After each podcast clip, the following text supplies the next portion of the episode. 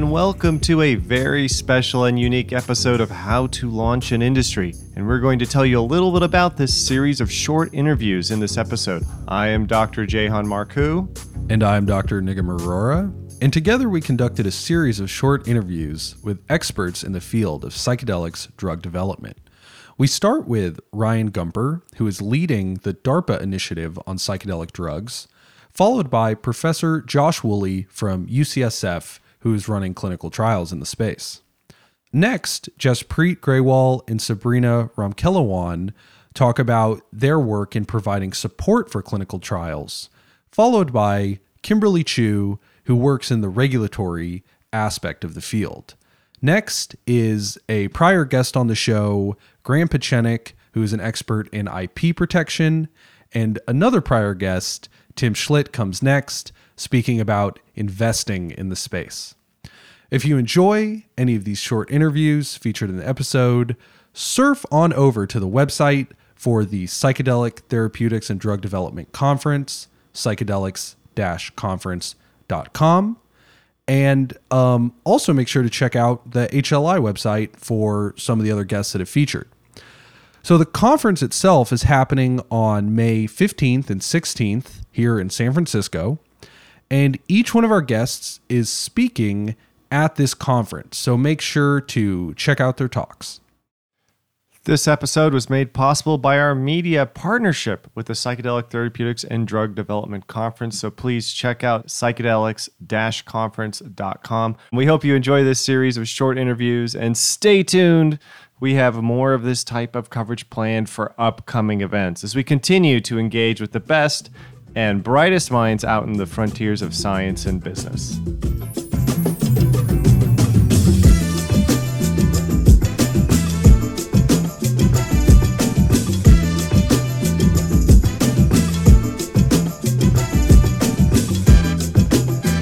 We're happy to be hosting Dr.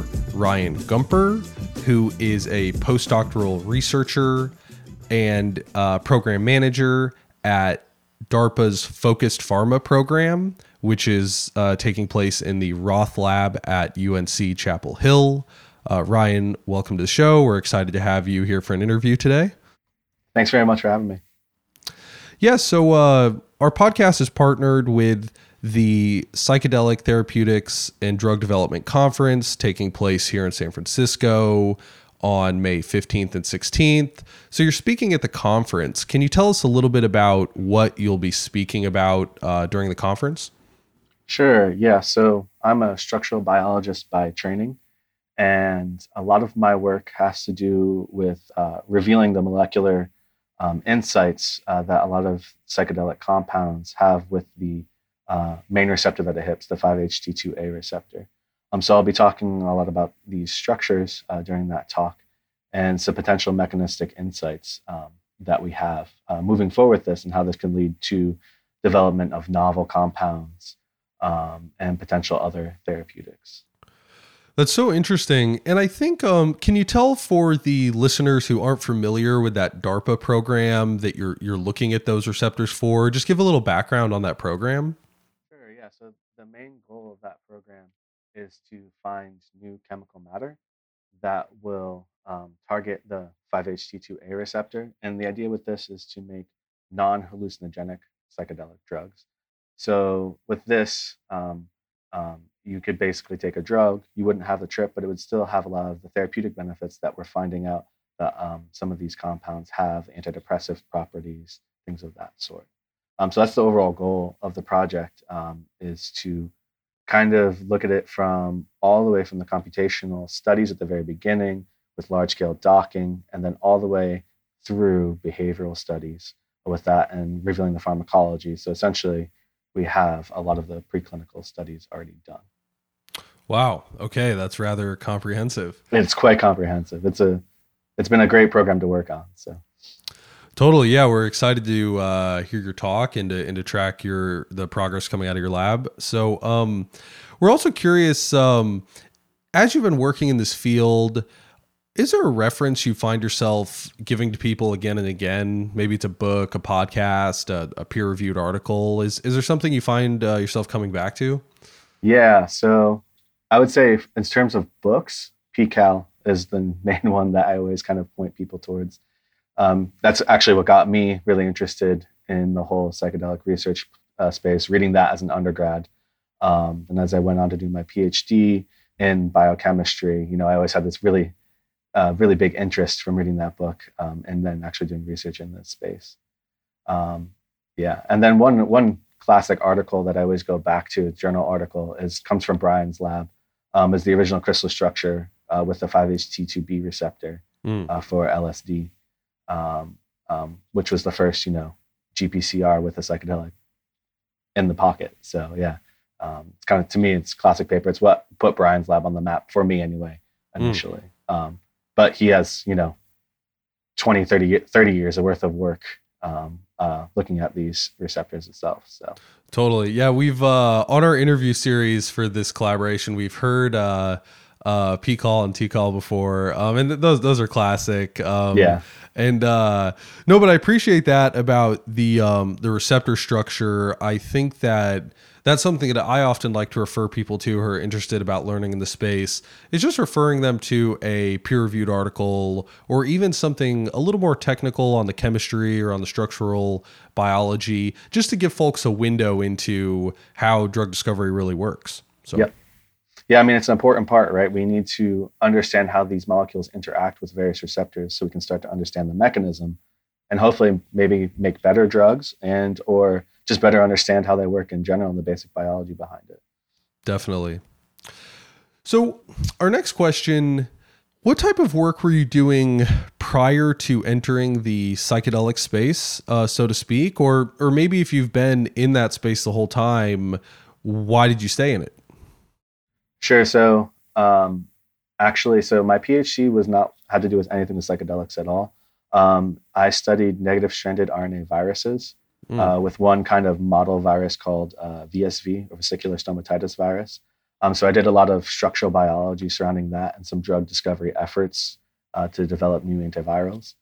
Um, and then nearing the end of my PhD, I really picked up on uh, various coding and data analysis techniques. Um, so I was actually um, a data science consultant in industry for a little bit, um, and uh, kind of it just it wasn't the right fit for me uh, mm. personally. So I actually, coming back to that, I always had the really big interest from PiHKAL. Uh, reading that, I was like, well, I know Brian Roth has this, you know, great um, uh, resources and does great research in that psychedelic space. So I reached out to him, and it turned out he needed a structural biologist to work on on stuff. So it was really, really nice, and I'm glad I ended up in the lab. Yeah, that's awesome. It's always nice when um, I call it a, a loop in the universe kind of completing yeah. naturally. So uh, that's always nice. Um, and then also, uh, I think sometimes it works out for, as you were mentioning, you were able to kind of develop that skill set and then bring it back. So um, that's great. Um, yeah. So our, our last question for the interview is uh, if was anything else you uh, might want to share with the audience, uh, maybe about your work or just otherwise about the field. Uh, are there any other thoughts you might want to share? Um, sure. Yeah. Um, I would really say that we should all really support public funding. Um, you know, a lot of basic research is done with this, and I always like to, you know, thank grant agencies and, in particular, um, it's really great that now the federal government is starting to fund a lot of this psychedelic research. Um, it's still, you know, a lot less than it should be, um, but I think it's a really good signs that a lot of basic science is now actually getting done, so we can actually understand these compounds more um, and thoroughly investigate um, their therapeutic efficacies uh, within that to understand, you know, how they've done. Because there's been a lot of anecdote throughout the whole, you know, years of all of this happening, um, and it's been stifled for a long time to even begin to ask these questions and test these questions. Um, but you know, supporting the basic science and public funding of this is, I think, really important. Absolutely. That's uh, that's kind of what we were talking about just in our little green room before we started recording, right? About the um, uh, it's so cool to have a DARPA funded initiative about yeah. um, psychedelics, or depending, you know, are they neuroplastogens if they're not inducing a trip or whatever. But it's uh, it's just so cool to have the you know federal funding behind it. So. Um, yep. and, and that brings up kind of an interesting follow up question, which um, really just pie in the sky here. But as you're saying, researching the fundamentals and the efficacy of the molecules. We're talking about PiHKAL, TiHKAL. Um, there's definitely big libraries of psychedelic compounds um, out there, right? And uh, even I've heard, for example, work in uh, the Olson lab at UC Davis, which is also working on non psychedelic psychedelics, um, has reported literally going on Reddit and looking for psychedelic duds, right? That people would say, oh, these didn't work. And then so they'll go test those for um, plasticity effects, but but not hallucinogenic effects. So my question is, in this um, kind of new era of government funded psychedelics research, how how much of the tip of the iceberg are we seeing? I mean, is there is there a huge body of evidence that that is still yet to be uncovered? And like I said, it's it's pie in the sky, but but you're the guy kind of at the tip of the spear researching it, right? So I'm curious. I'm curious to hear what you think. Yeah, I say we're just at the beginning of this. Um, there's still a ton more research um, to do, um, and even like basic understandings of these mechanisms and how the therapeutic effects arise from these compounds. There's still like a lot unknown there. And mm then as as far as you know, developing new compounds, you know, we're now entering an age where all of the computational approaches are really starting to mature. Um, so now we can really start to implement them and uh, use them to their fullest extent, um, as well as then iterate on them using techniques like structural biology um, to really guide the the further design process. Uh, but yeah, I'd say we're definitely at the very beginning, specifically because well, I would say maybe it's only been the last eight years or so. Research has really started to open up, if not less. Um, yeah. So, so you know, think about it. A lot of the other systems that we've studied, they've been studied for you know with modern technologies for you know the past thirty or forty years, whereas we've been kind of stuck in this rabbit hole of not being able to research these compounds at all. And now there's like an explosion going on. Um, so I think we're there's going to be a lot of cool findings in the next five to ten years.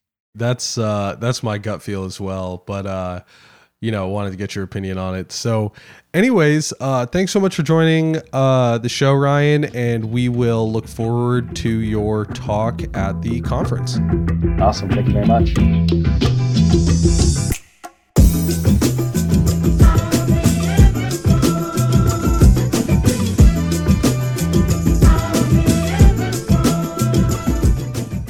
Very excited to have Dr. Joshua Woolley with us, who is an associate professor and director of the Translational Psychedelic Research Program at UCSF here in San Francisco. Uh, Josh, great to have you with us. Welcome. No, thank you. Glad to be here. So, um, we know folks are excited for um, your talk at the conference. Could you share with us a little bit about what will you be uh, presenting on? Mm-hmm. Well, um, the the, t- the topic that uh, me my co- my collaborator Boris Heifetz and I are going to be talking about is the challenges of doing psychedelic trials, uh, which uh, you know uh, has been something that people are talking about a lot for a while. You know, so how do we do high quality trials that um, manage the expectation effects, and, uh, for example, and we have some suggestions. So I don't know if we've solved it, but we've we've we've done our best to sort of lay out the problems and you know at least point to directions about how you might start to address the problems. Excellent. Are there um, some certain takeaways that you hope attendees will get from your talk? Yeah, I think there are several. Of course, uh, you know, one is that um, expectancy effects, you know, sort of placebo effects, uh, can be very large. You know, that you can get very very large positive effects of things where people really believe in them. We, mm. we know this from other you know other fields, other areas. You know, surgery, for example, has the largest placebo effects, right? Because people are so involved, and you're you get the special treatment, and they cut you open. It must be pretty serious, uh, and so people get a lot better even when you do sham surgeries. Mm. So that's one thing just to keep in mind, and it, it kind of keeps me up at night as a psychedelic researcher because I think I want, I want, I want to, I want to believe that the effects we see are not placebo effects, uh, and I don't, I don't think they all are. But uh, you, you, know, better scientists than me have been fooled in other fields. So I think that's one thing to really keep in mind.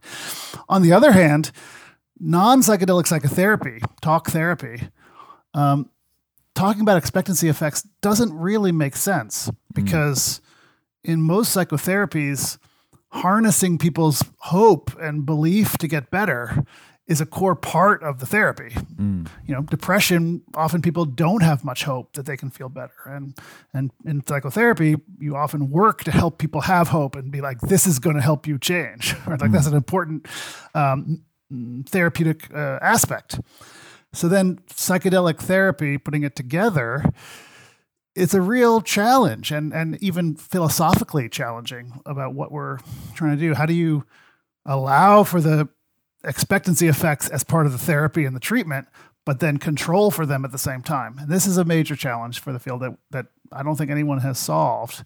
Um, but there are a lot of different ideas. Right. Yeah, that's so interesting. The uh, I know the conference has a significant focus on the drug development and the trials, but um, so cool that you bring that angle of what happens after the drug development. How do you interpret the trials and and integrate the other pieces of it? Or like another example I could I could give is, you know, an open label trial. This is uh, like a single arm trial. You're doing a trial where you only give the treatment and everyone knows they're getting the treatment. If you think about it, actually that is the trial design that's most similar to clinical practice. That's what we hmm. do in clinical practice. We don't we don't give people we don't double blind, you know, do do multiple arms when you see a patient. You're like, I'm going to give you Prozac, and I think it's going to help you feel better. Hmm. And then the person knows they're getting Prozac, and then they get it, and then they come back. So, so in a certain way, an open label trial, single arm trial, is the most ecologically valid. But why do hmm. we not stop there? Because if we did it that way, everything we used would work for, usually, um, and chaos. That would be chaos. and and uh, medicine has made a lot of mistakes where things seem like a good idea, but in retrospect, we were like, oh well, actually that wasn't helping people, and that cost a lot of money or hurt people. you know? Right. Uh, lobotomy. Someone won Nobel Prize for lobotomies. That seemed like a good idea at the time. So you know, this is a really a tricky thing that that it's not just about psychedelic therapy, but but is um, it, it's really very prominent in psychedelic therapy because it involves talk therapy and people can tell that they're tripping. So this is a really uh, challenging thing. Right. I like um I like your phrase ecologically valid in the context of psychedelics and well in mental health therapies in general. I've been learning a lot of um new terms this week related to psychedelics research and that's one of them. So um so our next question is is there a resource that you find yourself often referring uh, people to? Maybe it's a book, maybe it's a peer-reviewed research article, maybe it's a podcast. Is is there something you come back to again and again when you're trying to share knowledge with folks about your field of work? That's a good question. Um, there are obviously uh, resources that I send people to when they have specific questions. So, um, because of the work we've been doing um, in you know psychedelics for bipolar, we've, we've done a used mixed method approaches to do an international survey of people with bipolar who have used psilocybin-containing mushrooms, for instance.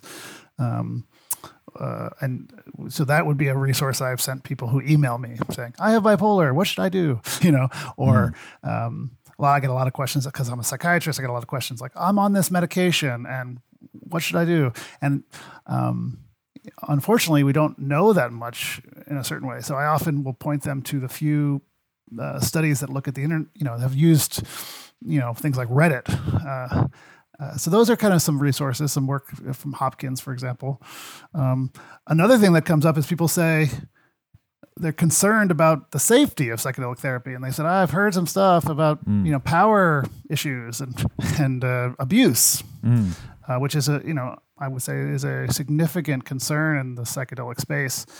Um, and I will point them to the you know the Power Trip podcast uh, to because I you know they interview mm, some people who have been hurt by this. Right. I kind of depends on what the person is is asking about. Uh, unfortunately, there aren't. There are a lot of questions that people have that we don't know the answer to, which is kind of what drives me to to do the work that I do. Totally.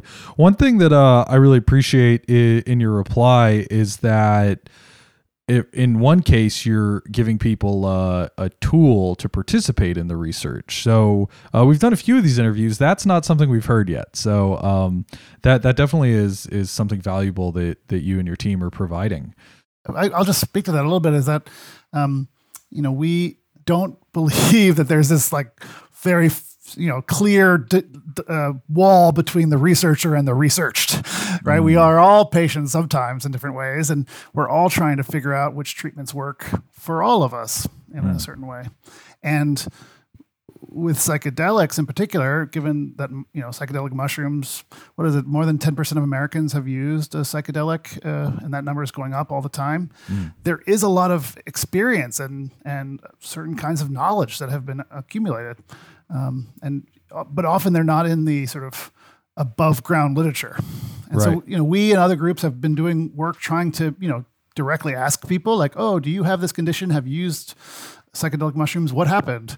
Uh, as well as um, you know kind of using the posts that people are putting onto the internet mm. uh, describing these different issues to, to, try and formalize it or just systematically collect that data because you know people are arguing on the internet like oh does this happen or does that happen and that's information it's not the final answer of course but it, it's certainly a starting point absolutely and that's um definitely rings true with what we've seen uh, here on the how to launch an industry podcast. We've dissected some of these uh, meta-analyses or looked at some of these surveys. And uh, so I, I know our listeners are definitely in tuned uh, with with some of what you're talking about. So um to move to our uh, last question before we run out of time, uh, we're curious that prior to entering the psychedelics research realm, what type of work did you do, or if you've been in psychedelics the whole time, why why did you stay? I was born a psychedelic researcher, and I've you know went to a psychedelic research uh, elementary school. It was it's very unusual, but you know, I feel like it gave me a good broad training. So I'm, a, as I said, I'm a psychiatrist. I, I have a PhD in neuroscience, and uh, I've been doing uh, pharmacological research in an academic setting for over 10 years now, um, maybe 15 years, gosh. Um, and I would say that oxytocin was my gateway drug. So mm. that's what I was most, my lab started studying. We were giving intranasal oxytocin. We still do some of this work. Mm. Um, seeing what kind of effects it can have on social behavior and as a treatment mm. for mostly schizophrenia, but also substance use disorders and um, uh, PTSD. And it's actually through that work that I we, we had started doing oxytocin enhanced psychotherapy. Uh, now, oxytocin is interesting in that it doesn't cause a subjective effect. So people, it's not fun. You know, people don't know they're on it, uh, but it, it, does seem to have subtle effects on you know various aspects of social behavior. And so we were trying to see if oxytocin could enhance psychotherapy if given right with the psychotherapy. So it's actually kind of similar to psychedelic therapy in a certain way, though there's no psychedelic effect. Um, and while we were doing that work, uh, I met uh, a, a, philanthropist uh, named George Sarlo, who this now this is all I'm not outing him. He um, he there was a New York Times article about him. Um, he is a Holocaust survivor, and mm. he in his you know later years uh, found psychedelics and was basically regaling us about how it had helped him process the trauma from from being a, a Hungarian Jew escaping as a child. Mm.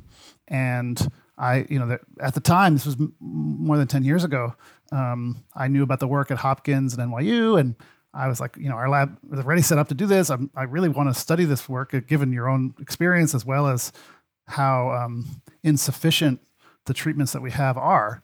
Now, I'm not a total nihilist. I SSRIs and stuff. I they do, I do believe that they help some people a lot. They can be life saving, but they don't work well enough. And so that's how I got into this. And you know, we've done one study after the other, and it's it's been a really interesting ride, and uh, I'm I'm looking forward to seeing where it all ends up. I think we all are. Yeah, and uh, definitely uh, appreciate your work in the field, and uh, we'll be looking forward to your talk at the conference. So uh, thanks for taking some time with us, and um, we'll see you at the event. My pleasure.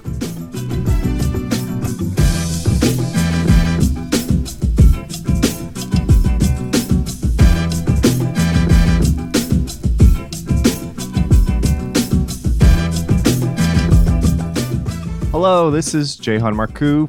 I'm here with Sabrina Ramkellawan and Jaspreet Grewal. They're both accomplished clinicians and researchers bringing a lot of experience to the space, lots of experience uh, conducting phase one through four clinical trials.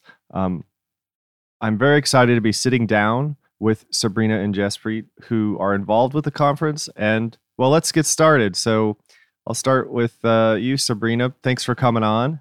Thanks for having me. Wonderful. So, what, um, Sabrina, what brings you to this um, the Psychedelic Therapeutics Drug Development Conference? Well, I think it's great to be able to go to a conference with like minded people that are looking to conduct clinical trials with psychedelics. Um, with our company, we're really focusing on emergent therapies, psychedelics being one of them. And because we have worked with a number of companies over the years, um, helping them strategize um, in terms of you know, planning to do their cl- clinical trials, and we've also seen the pitfalls of things that can go wrong with um, with clinical trials and psychedelics, and also some of the additional challenges. So it's also a great opportunity for us to do workshop and kind of be able to share that knowledge that we've gained uh, with working with clients doing clinical trials.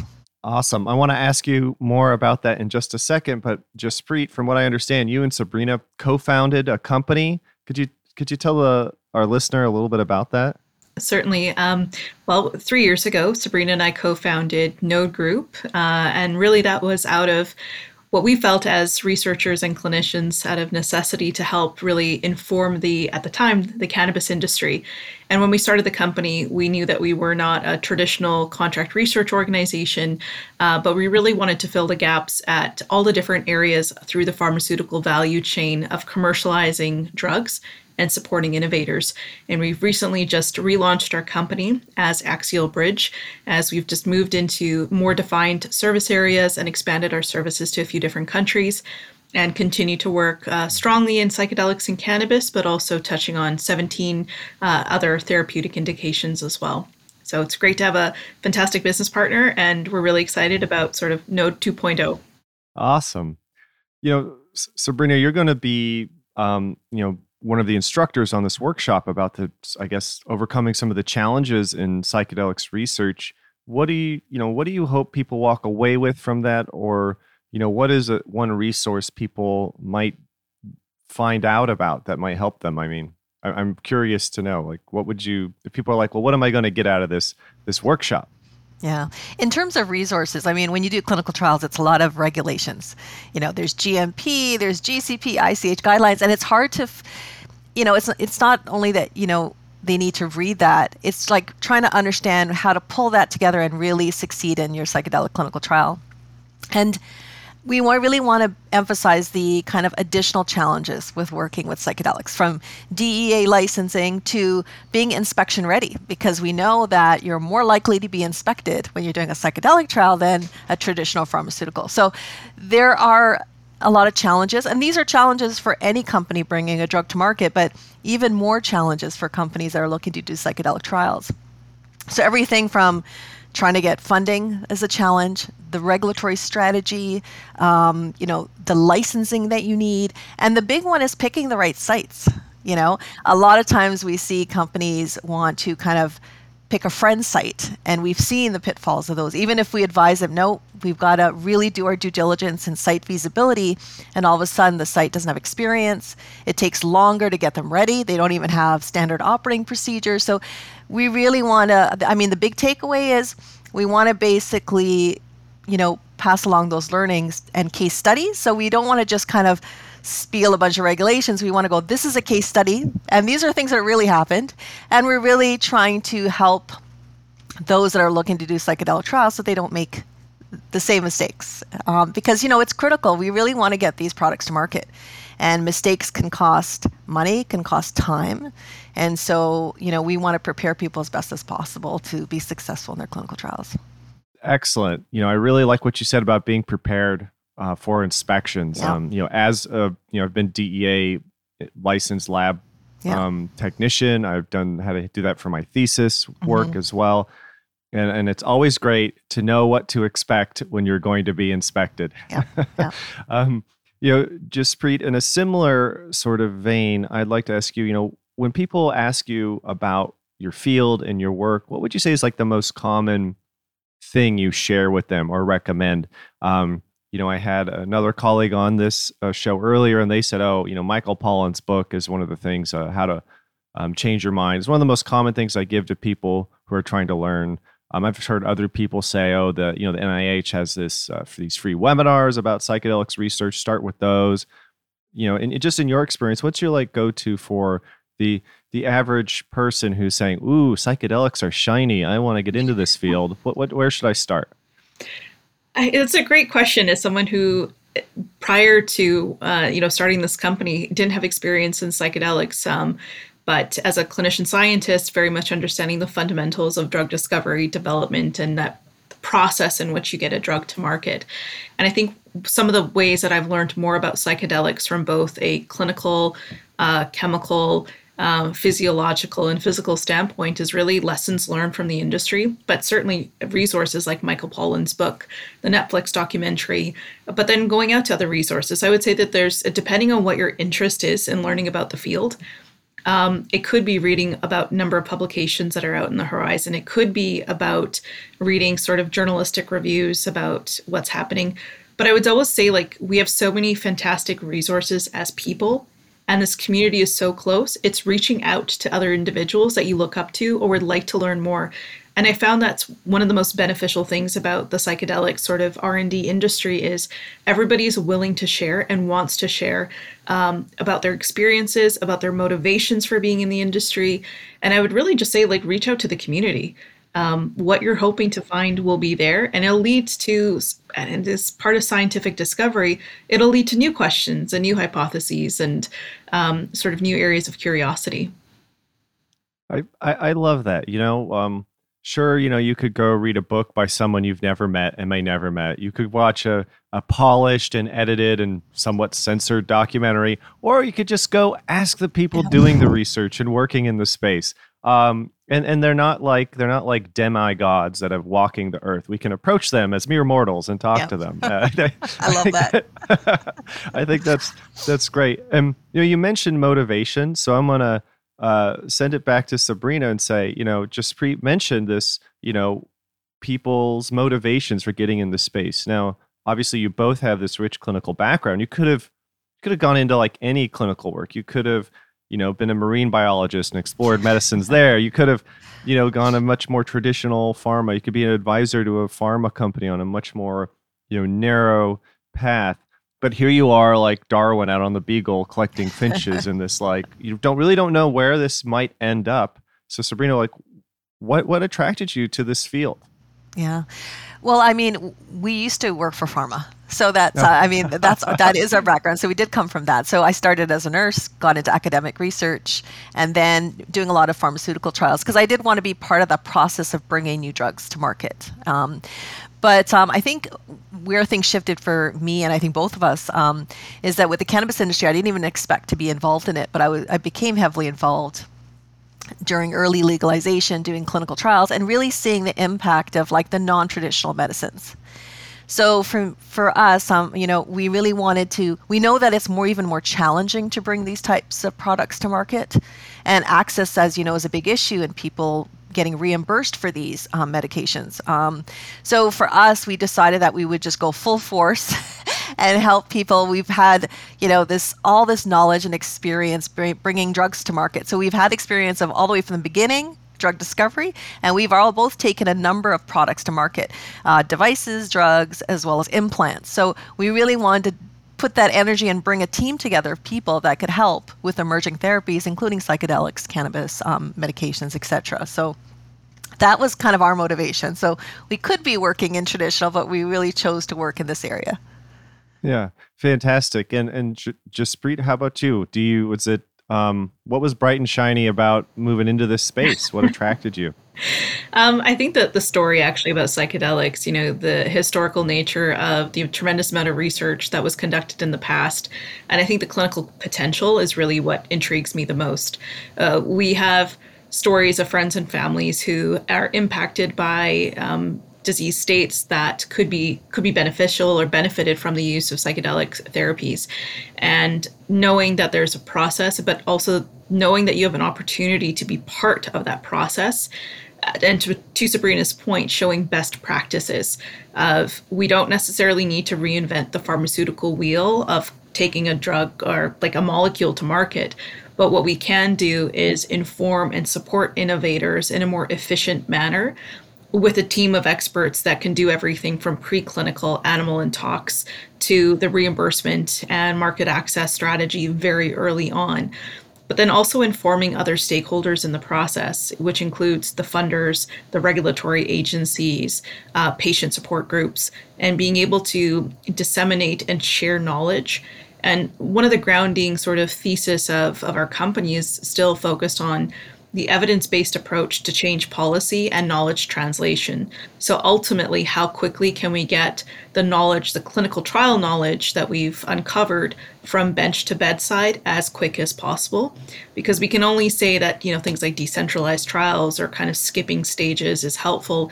It's still taking that knowledge into a clinical setting so our clinicians and our caregivers and our healthcare practitioners can actually be able to you know, apply that knowledge therapeutically uh, in the field, but then also to support um, other ventures or other projects in this space. And really, I think that's our historical experience in different areas of medicine, taking variety of drugs and therapies and devices to market, but then working with patients. Like we all come from a patient touching uh, background. And so ultimately understanding what caregivers, end users, patients, and the process is. Our goal here is to kind of meld that together and be as supportive as possible through that entire value chain. Excellent. One last question for, for both of you, and either one of you or both can answer it. But you know, what would help your efforts the most right now? Would it be, uh, you know, you, do you need patients coming to you saying, "I, I, you know, put me in your database. I want to be in a study." Do you need more clinicians? Do you need some more basic public health data to inform policies to make um, clinical trials run more smoothly and, and you know device or product approval a little bit more straightforward? You know, I guess if you could wave your magic psychedelic wand and be like, "We want more patients in the control group. We need more clinical sites. We need more, you know, public health data so that we can change some policies to, you know, actually help achieve certain goals." I'll, I'll, I'll start maybe with a question, I'll, and then I'll have Jaspreet add. Um, we don't usually have problems with patients wanting to be part of the study. That's usually not the problem. Usually we get I get message all the time. Do you know a study that you know I can that I have this indication? Can you help me find a study? So I would say um, not necessarily help us, but help our clients. I said one big one is funding right? Um, and um, I think that's why we've expanded our services because we're also even working with um, investors and and those people that could fund to try to help to connect them with um, companies that have a good strategy, um, go to market strategy. So we're excited about that piece of it in terms of the evolution of our company. So funding, I would say, is a big one, so that companies are able to do clinical trials because, as you know, these are costly to do. Um, Very. So that's really critical. And the other thing, it's not necessary, there's not enough patients to do these studies. It's that the sites have to be knowledgeable, have to be trained, and have to know how to execute on these trials. Because we have a lot of um, sites that are like, okay, we are the site to do psychedelic trials, but they have no experience, never done a clinical trial before, and they think it's easy, and you know it's not easy to do a clinical trial. So I would say um, picking the right sites, picking the right vendors, um, and then really funding. I think those are, are the key things. Jaspreet, any other uh, things to add? I think just to round it out to sort of the the event and the panel as well. That's really the purpose behind the workshop and us doing yeah. it with Husch Blackwell is um, we have experience with actually uh, working directly to impact policy and regulations in Canada around um, uh, Health Canada audits and inspections. And to support our American sites and clients, it's very much that way too. So, from both a legal standpoint for site readiness, um, FDA preparedness, DEA preparedness, what is it that we can do to help these sites? So, for that magic wand, it would certainly be uh, site preparedness, understanding the risks, the legalities. And I think at the end of the day, for sponsors as well, for the companies that are developing these compounds, understanding that Again, we don't need to reinvent the clinical trial wheel, but it does require you to take your time, do the right diligence when picking your vendors, picking your PIs and your sites. And so I would just say it's a bit more pragmatism in the industry is what I would like to see, because I will also inform regulatory agencies, ethics bodies about the approval of these studies moving forward. They need to see examples of best practices before it's a bit easier to approve the studies going forward. Um, so that's really what I would probably say. Um, and you know, definitely in addition to the operational side, which is funding, but I think it's almost cyclical. Once there's proven cases of successful studies um, and sites and operations, it will sort of fund and translate that whole process. Mm-hmm. Brilliant. Um, I think those are absolutely um, essential messages. I mean, I, I took an introduction to psilocybin therapy training, and I would say that everything you're mentioning would have greatly improved um, that class. Not just the promise of it, but how do you actually do it and carry it out for for the benefit of everyone, uh, investors, the patients, the community. Thank you so much for your time today. I have about 15 things I'm going to research after this call. Um, uh, so, everyone, uh, be sure to follow the links uh, to the Psychedelics Therapeutics Drug Development Conference. Sign up for the workshop. Sabrina will be there, as well as some of the other people we've interviewed in this series. Thank you so much, Sabrina and Jaspreet. It's been a pleasure. Thank you so much Thank for having you. us. Bye. Bye.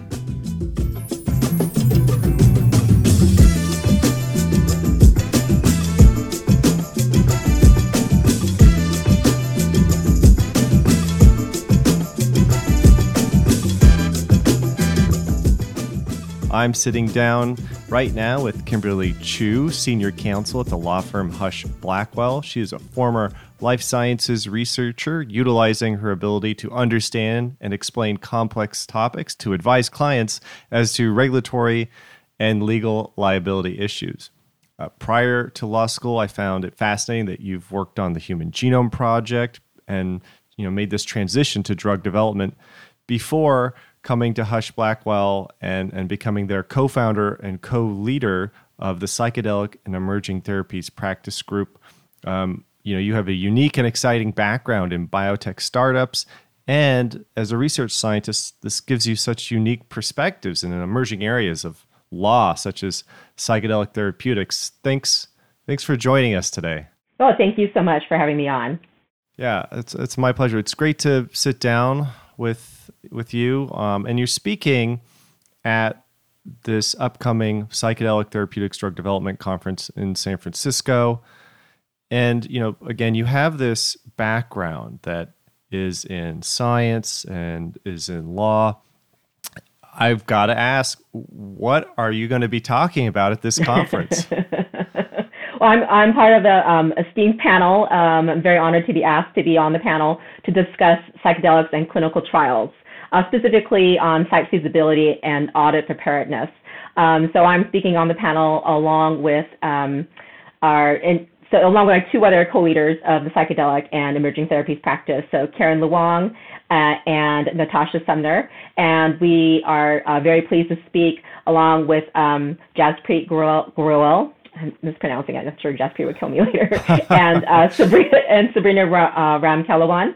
Uh, they're both um, are the executive team of Node uh, Group and a leading CRO in the psychedelics uh, arena for um, clinical trials. So we're very happy to yeah run a workshop for for uh, and it's a workshop in advance of the actual conference, and then we're doing a small a smaller talk during the conference itself. Oh, amazing! And what do you hope attendees get out of that workshop? Well, we're hoping to imbue the idea that um, there's a lot of excitement in psychedelics uh, in the industry in general. And so that we, we do run into folks that come in and say, oh, I have investor money. I think we should start a biotech. I'm like, oh, do you have a do you have a biotech background? They don't. They don't have a biotech background, but they want to hire folks, right? And this is all great. All this is great. And so we were hoping to um, just advise folks about some of the difficulties. Uh, you know, I hate to call them obstacles. They're really obstacles. They're, they're obstacles and regulations and compliance issues involved with research, uh, human research as well as preclinical research. A lot of the um, folks that are, you know, approaching us uh, with these kind of ideas are not necessarily clear on all the different uh, regula- regulations that are needed. If they want to start using, um, you know, Schedule One controlled substances, like depending on what they want to do, right? So we want to uh, just kind of give general advice as to the licensing requirements. If you want to, if you want to start researching um, Schedule One um, controlled substances such as psilocybin or MDMA or something like that, if you want to start, these are the kind of things that you need to keep in mind. How difficult it might be to get a license, what you will what you will need to prepare in advance of getting the license, um, and all that all that sorts of all that sort of thing. Um, wow, so kind of like sounds, the nuts and bolts. Yeah. Yeah. yeah, that sounds great. I wish I'd had a resource like that um, as a student. You know, working in a Schedule One drug lab for cannabinoids. You know, it was this like this golden arc we had framed in the office was the Schedule One license. It was like, and it was really a challenge to get and maintain it and and to yeah. expand it because you get it sometimes approved for something narrow, and you're like, gosh, I wish we had thought of X or Y before we applied for it so that we could do other things or additional things or things that would just make sense to do as follow up studies. So, you know, I imagine you get asked a lot of the same questions, or you get the same enthusiastic people or, or types of people who want to do this research, who want to get in this space, and they're not clear because the regulations can be a little unclear as well and can be daunting. So, what would you say is something, whether it's like a magazine article, a book, or a resource, what would you say is like the most common thing you find yourself sharing with people who are interested in this space? Do you you're like hey, there's this book on the FDA, go read that, or uh, there's there's this webinar, or there's yeah. this movie you should see, and it'll it'll really give you some some concepts.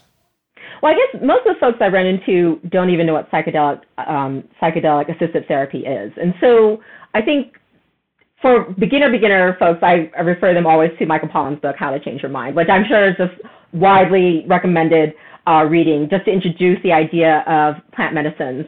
Um, but in terms of regulatory work, that's really yeah. There, there is no really good how-to uh, about that. We've written some uh, several articles um, on the topic and um, are very committed to it. But uh, you know, to educating folks and trying to uh, alerting folks in the industry what they're kind of facing. Because um, uh, not on top of this, we're we're seeing other in, you know innovations going on in the healthcare industry, such as digital therapeutics, which is also entering into the psychedelic space. And so it's kind of an evolving area. It's really kind of I the, the podcasts I like to point to are more science oriented. Um, the Huberman podcast did one uh, a couple mm. years ago uh, with Matt, uh, Professor Matthew Johnson from uh, Johns Hopkins, which was excellent. Uh, that was over two hour uh, type podcast, very excellent. And the Tim Ferriss show, um, he goes really in depth into a lot of his interviews. Um, I love the one he did with John Krystal, which is more on the ketamine um, side of things. Yeah.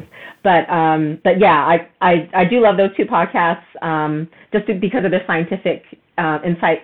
I've not really run into one yet that kind of you know talks about both the regulatory issues and uh, I, I don't think there'd be much listenership. It'd be very limited. Yeah, boring rules.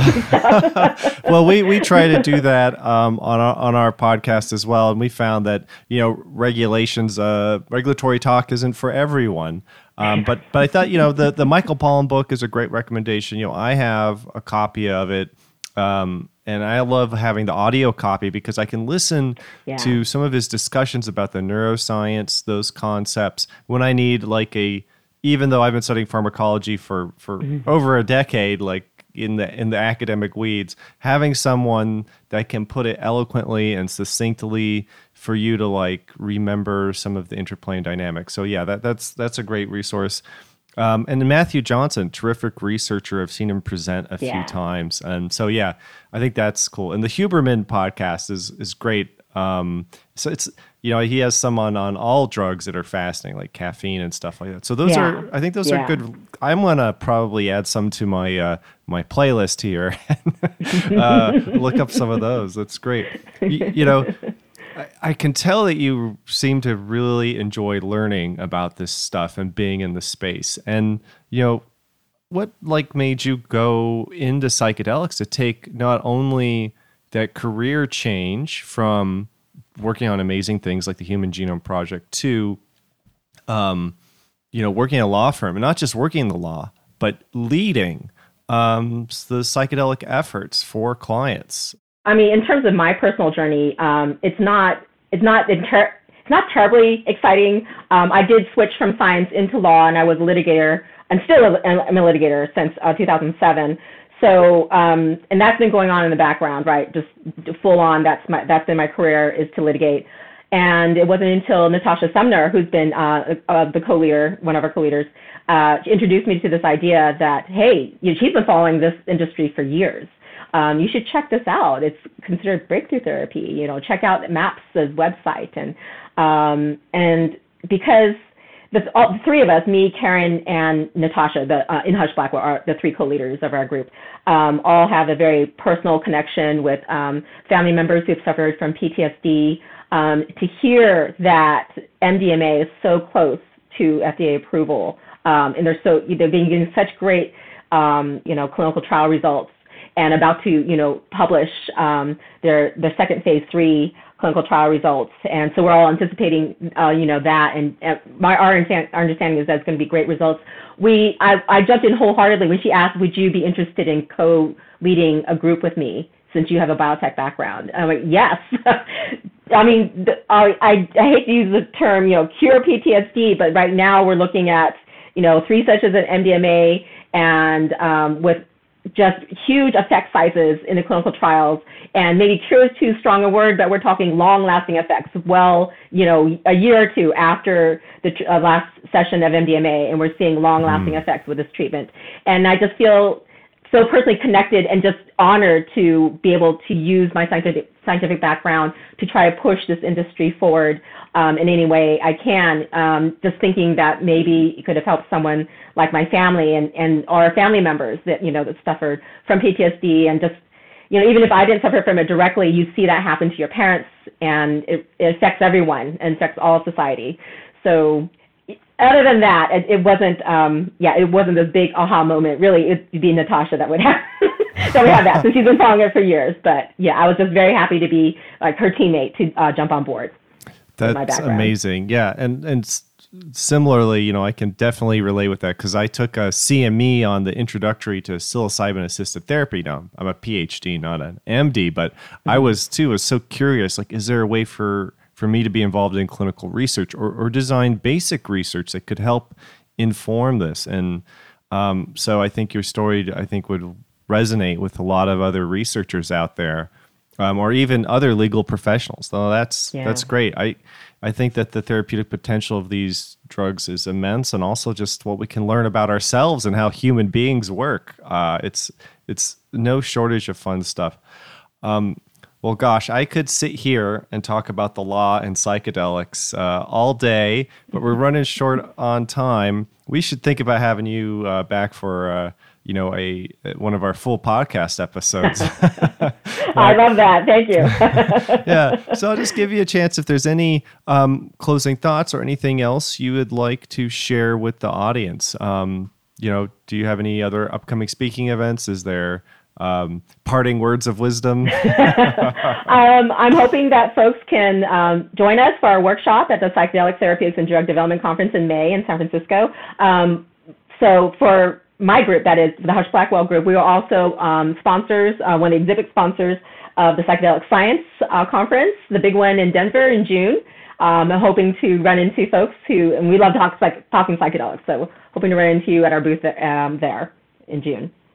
Well, wonderful. Thank you for your time today, Kimberly. This this has been great. Um, listener, please follow the links in the show notes to the Psychedelic Therapeutics Drug Development Conference, and be sure to stop by uh, the Husch Blackwell booth and say hi to Kimberly for us.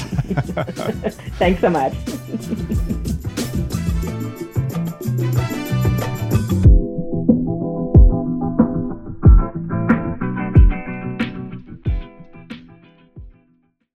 Hello, this is Jahan Marcu. If you're looking for life sciences consulting in cannabis and psychedelics, look no further than Marku and Arora. At our firm, we provide expert services from experimental design to technical project management and investor due diligence. If it has to do with the fundamentals and novel drug areas, we're your go to. Reach out to us at marcu arora.com to schedule a discovery call today. Remember that the application of scientific approaches and properly gathered data can give you an edge towards reaching your goal.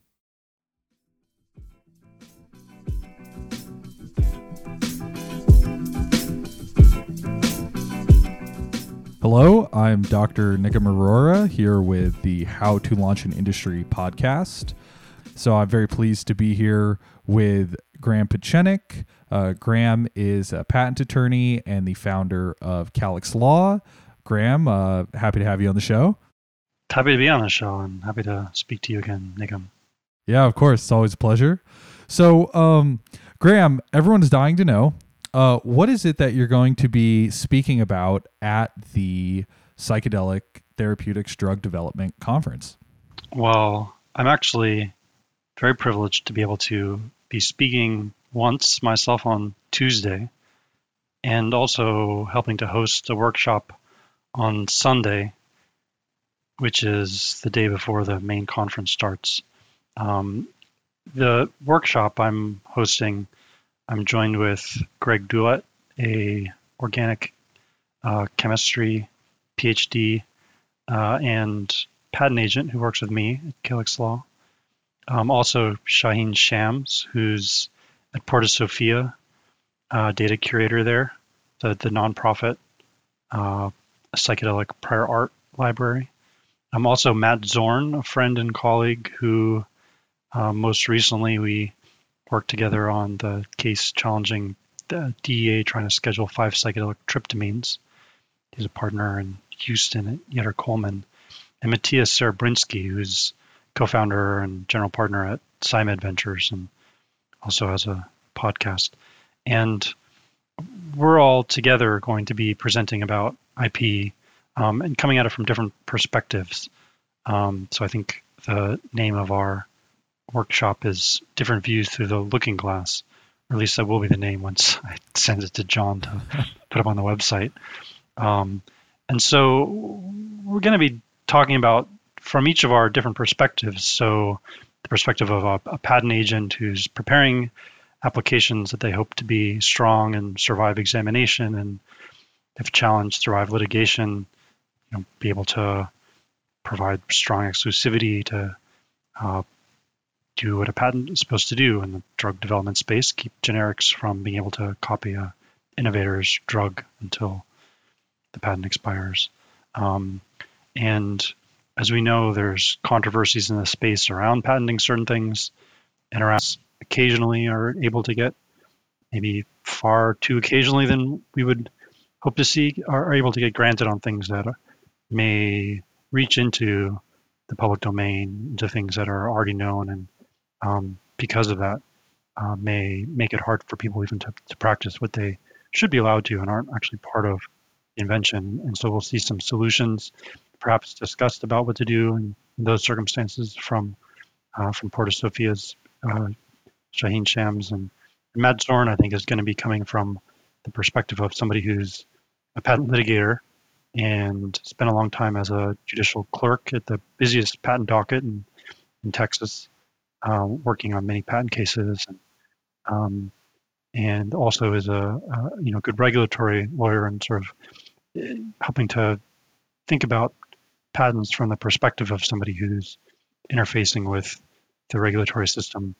Um, and his uh, newsletter on Substack on drugs um, has gone quite a few times into thinking about patents and how they interface with what's called the Orange Book, where patents are listed, and the regulatory requirements for them. And then Matthias, because he's a general partner at a psychedelics focused or mental health focused, where psychedelics at least is a big part, venture fund will be taking the perspective of, you know, what as an investor do we want to be considering when we're diligencing companies uh, from an IP perspective? What looks good? What questions do we need to ask? Uh, what things are, you know, important to see?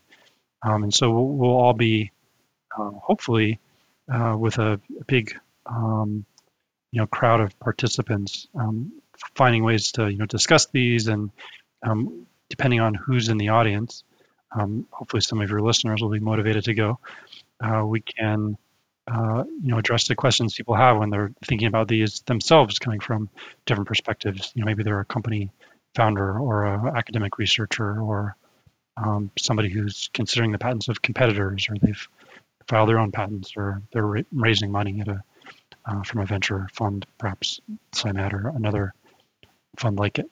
Um, and so hopefully we'll find ways to really look at the patent process and patents themselves and just generally the, the patent system from as many different viewpoints as, as possible from people practicing in, in different areas of the psychedelic space who are you know looking upon these professionally from different perspectives. Um, so that's I guess a very long summary of what hopefully will be happening during this Sunday workshop.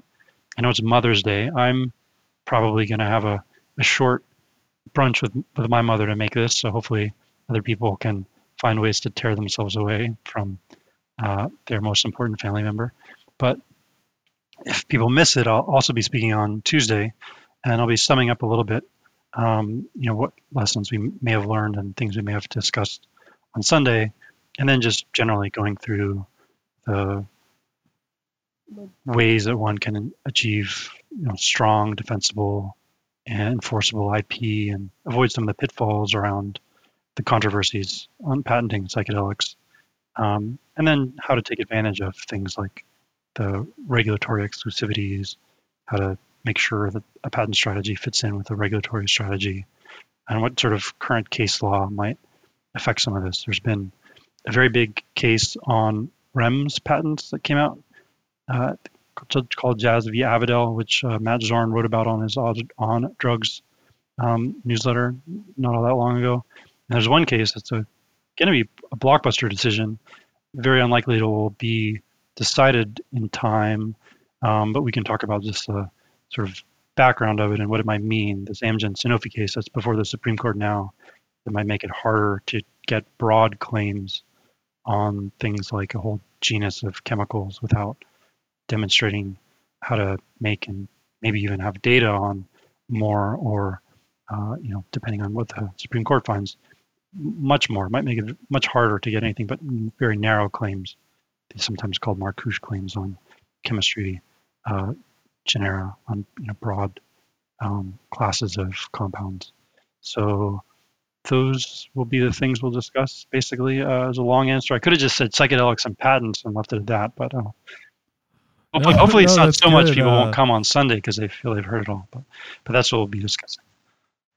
I think you've uh, simply given them the uh, the meaty details needed to make sure to be in the audience. So, um, yeah, that all sounds good. And uh, our next question for you, Graham, is: Is there a resource that you find yourself providing to people when people say, "Graham, uh, I need to learn about"? psychedelics IP. I need to learn about what you do. Is there a, a book, a podcast, um, something that you reference people to often? Well, I mean, sometimes, and this is largely just a way of being self-referential. I, mean, I point people to, to Psychedelic Alpha, where I'm, uh, you know, honored to serve as editor at large and maintain a patent tracker. I mean, sometimes people want to know where the, you know, the most uh, sort of relevant psychedelics patents are, and I point people there. Um, and the Berkeley Center for Science of Psychedelics also mirrors it and has a lot of other very useful resources. I mean, Psychedelic Alpha in general has great resources. Um, oftentimes, if people are trying to learn about psychedelic chemistry, my favorite things to recommend, certainly I think these are sources that most people in your audience have heard. If they haven't heard of them, uh, I don't know. They should probably order them on Amazon and read them immediately. Um, but it's the two books by Alexander Shulgin, PiHKAL and TiHKAL. Um, they're actually the things that got me interested in psychedelic chemistry back as an undergrad, and probably were the reasons I even am sort of in the area today because I kind of piqued enough curiosity that I've followed it this whole way. And Now I have them as a, a desk reference. I have the I don't know if this is the 25th anniversary um, bound. That's actually kind of a little annoying to get it out of the bound copy, but commemorative edition. Um, the other thing, I don't know if it's considered a resource, but when people ask me for advice, I often tell them the thing that uh, I take to heart the most, which is taking a, a short walk, um, you know, at least once a day, sometimes twice a day, um, and finding where your closest labyrinth is. I find labyrinths are, are very uh, relaxing, sort of rejuvenating uh, to walk around. So, you know, the type where uh, you kind of not like a hedge maze or a corn maze where uh, you know, like a maze, you, you might get lost in it, but the kind where you just sort of go around or you go back and forth, but there's only one path through. Um, and uh, doing a little walking meditation in a, a labyrinth is uh, a really good way of de-stressing. I'm, I'm, fortunate to have one at the top of the, the hill on the street I live on, so I can visit it every afternoon, and I do. Um, so yeah, read, read PiHKAL and TiHKAL to learn about chemistry, and then also the lives of Anne and Sasha Shulgin, um, and all the reasons they found psychedelics to be very interesting. Uh, take a walk and look at some patents. Those are my suggestions. Absolutely. I um I'm actually reading uh the more recent uh publication about Shulgin, The Nature of Drugs. It's uh, a summation of his yeah, another good one. There we go. So that's that's my current read. And um I also agree with the labyrinth thing. Uh definitely excited to have folks come join us here in San Francisco. Many a labyrinth in this city. So yeah, there's also a good one, the Handbook of Medical Hallucinogens. I could just give you all my, show you all my book tables. I think this might be the last time you'll see a book published that uses hallucinogens instead of psychedelics. I think they actually were resistant, but they were made to do so. Um, and so it has maybe some historical value for that, but we'll see what edition two says. Well, for uh, for our final question, Graham, before we run out of time, um, the people want to know what were you working on prior to getting into the psychedelic space, or may- maybe you've been here the whole time and you want to comment on that. Um, no, well, I mean, I've been interested in psychedelics the whole time since, as I mentioned, um, finding uh, electronic copies of parts of PiHKAL and TiHKAL and Erowid back in. It's probably one of the first websites I even visited in like 97, 98 maybe. Um, after I had my first psychedelic experiences and learned about things like psychedelics and um, and so I've been intrigued and curious and, uh, you know, reading about and learning about this space since then. Um, but I've only really worked in it since 2020, maybe. Um, but prior to that, I spent about a decade as a patent lawyer at large law firms. So I worked for primarily branded pharma, um, doing mostly patent litigation, so mostly representing branded pharma in patent cases around uh, Hatch-Waxman Act, often called Paragraph 4 cases because it was when a generic tried to launch and it would make a certification that it wasn't infringing or that the patents were invalid of the innovator, the branded drug, and then there'd be a lawsuit to um, uh, to you know sort that dispute out. So spent many years doing pharmaceutical patents and then uh, started a firm back when I started it in 2016. It was really to work with cannabis companies because there were a number of cannabis companies who were thinking of being like a pharmaceutical startup, um, bringing cannabis, cannabinoid based medicine through FDA. And we're having hard times finding patent lawyers because big firms were still a little hesitant at that point to work with anything that had to do with cannabis. So there was a, an opportunity in the in the space. Um, and so started a firm to work with cannabis companies, which became um, once the psychedelic space sort of uh, you know became actually a thing where companies were doing similar work, bringing drugs through FDA process. Um, just followed my interest in psychedelics and kept my PiHKAL and TiHKAL uh, on the shelf, but moved it over to my my desk so it actually could be something I could flip through for for work. So, um, yeah, I guess I've in one way been here the whole time, and in some way just landed here a couple years ago. But I'm very grateful to be in this space, combining them. Absolutely. Um, well, thanks so much, Graham. We look forward to your talk at the conference and to seeing you again on the show soon. Yeah, well, thank you, and I hope I see everybody at the workshop or at least at the conference. Um, and I'll be excited to see folks there.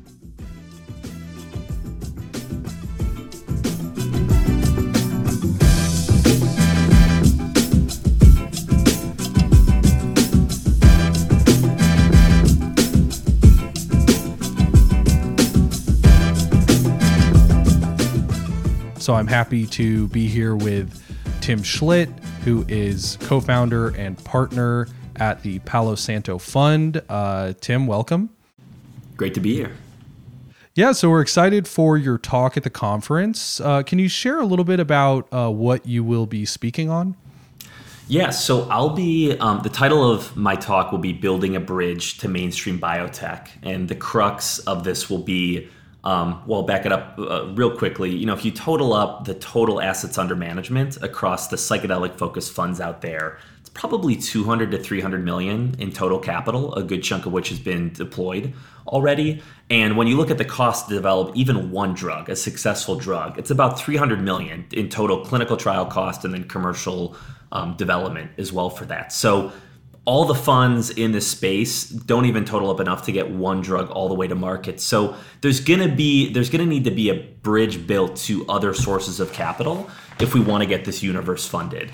And I think the the greatest source of that capital will come from large generalist biotech VCs. But the way they think about investing, the framework um, through which they vet opportunities is very different in many ways from how even psychedelics funds um, evaluate opportunities. And I think how a lot of companies are used have gotten used to operating in the space, especially if during a previous two frothy years um, that you know have, have no longer have kind of discontinued. So I want to present on how do mainstream biotech VCs think. How do they vet opportunities? How can companies optimally position themselves um, to raise capital from those funds? Um, and also, what does the new market landscape look like right now? And, and what can um, founders really expect?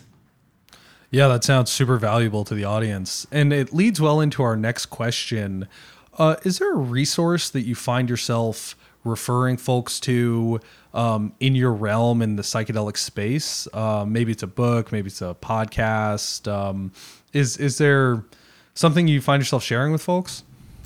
Um, well, I guess unrelated to my talk, I always feel like Julien's primer on drug action or uh, Kenakin's primer on pharmacology are, are always two favorites. More, uh, you know, those those have really helped me ramp up on on understanding the pharmacology um, behind you know a, a, you know any drugs, but it, has been especially helpful for psychedelics for beginners. You know, looking for exposure to the psychedelic space. Um, Michael Pollan's book, How to Change Your Mind, always a great one. Um, I think more relevant to this talk, you know, there's a variety of books on value investing. Um, mm. Margin of Safety by Seth Klar is a big one, and I do think that where the market shifted is folks are looking for bargain deals. You know, investors are bargain hunting right now, so we've really shifted from an environment where growth investing thrived and value investors were getting punished, and now it's really kind of a time of famine, quite frankly. Um, but I think you know, reading, uh, you know, reading texts by value investors out there, I think gives a better sense of how investors are going to start thinking um, about new investment opportunities for the next few years while we're in what looks like is going to be a recession or at least a much more difficult fundraising environment. Totally. And that's actually something uh, I've enjoyed in talking with you before, Tim. You know, you've been on the podcast before, that you're not just a uh, VC, uh, you also do study up on the pharmacology. So I like that you mentioned uh, resources on both sides. Uh, that's something that uh, we've seen a lot in the space as well. Folks who are interested in the space, even interested in investing in the space, but don't have an understanding of the technicals behind it or necessarily the pathways to commercialization, as you had mentioned. Um, yeah, so I think uh, our listeners will benefit from from all those resources that you've Big mentioned. Time. Yeah, yeah, One, one other thing that does come to mind too biotech primer um, mm. is a course, which is again good for kind of more beginners to biotech in general, but um, they put out a lot of good course materials as well. So something to cool. something to keep in mind. Definitely. And so um, the people want to know prior to entering the psychedelic space, what were you working on before that? Or maybe you've been here the whole time and there's a good reason that you've decided to stay. Can you share a little bit about how you got here?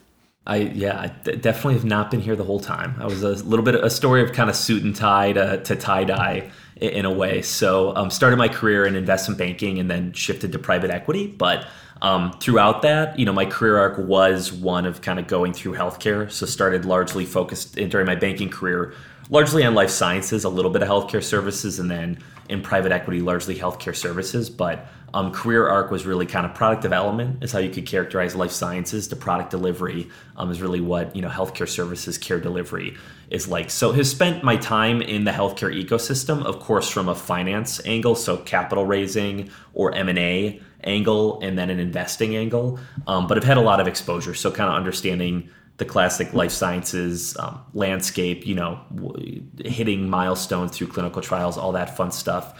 And then from a care delivery standpoint, you know, understanding how payer networks work and reimbursement mm. and um, all that, and how these kind of roll out across a healthcare infrastructure mm. as well.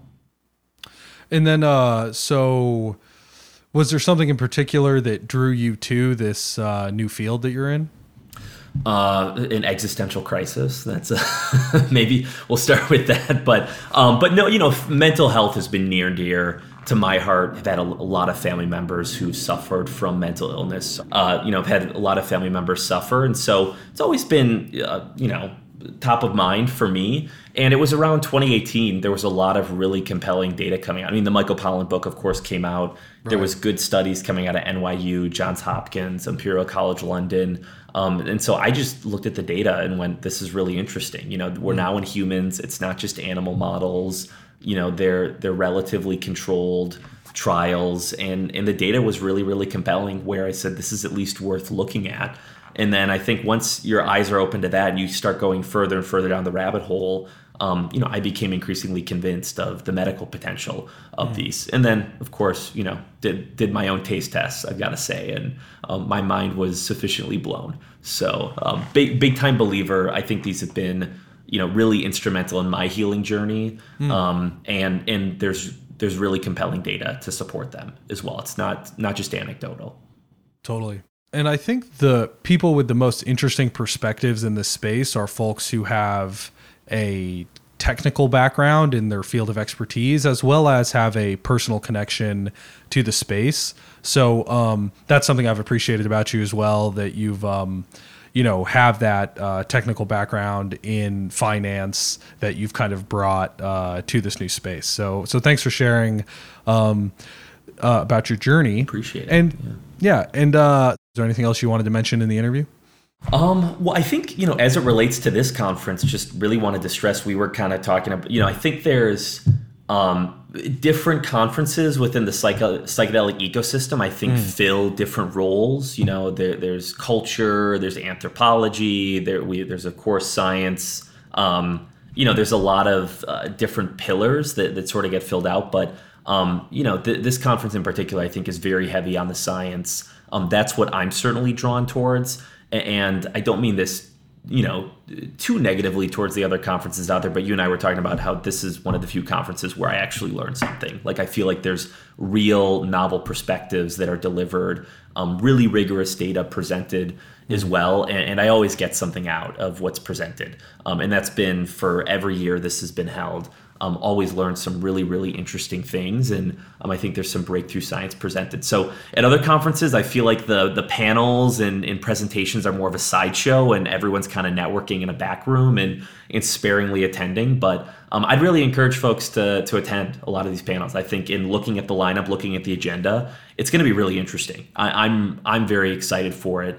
Um, and i think i'm everyone's going to learn a tremendous amount. So i'd say you know keep you know keep your ears to the ground uh, stay focused with this one and it's definitely worth attending. Yeah i definitely identify with that uh, coming from science background. There is um there's some conferences that i'll just i won't even go because i just know like you said i'm not uh, going to pick up something new from my perspective. But uh, that's part of the reason we wanted to do this partnership uh, with the conference because, um, yeah, we think it brings a lot of value to the ecosystem, and we're uh, also excited for the panels. So, anyways, um, Tim, thank you uh, for taking some time with us at How to Launch an Industry, and we will look forward to your talks at the conference. Yeah, thank you. Looking forward to it.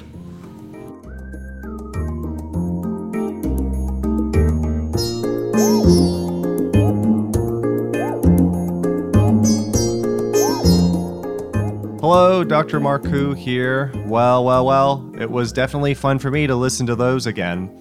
Thank you, listener, for your time with this podcast. And we'd also like to thank the PTDD Conference for their support and partnership to bring you this unique content. Please drop a line by email or social media if there are other conferences you think we should cover. Just check the notes about this podcast for details on how to get in touch with us. We hope to hear from you soon. Thank you.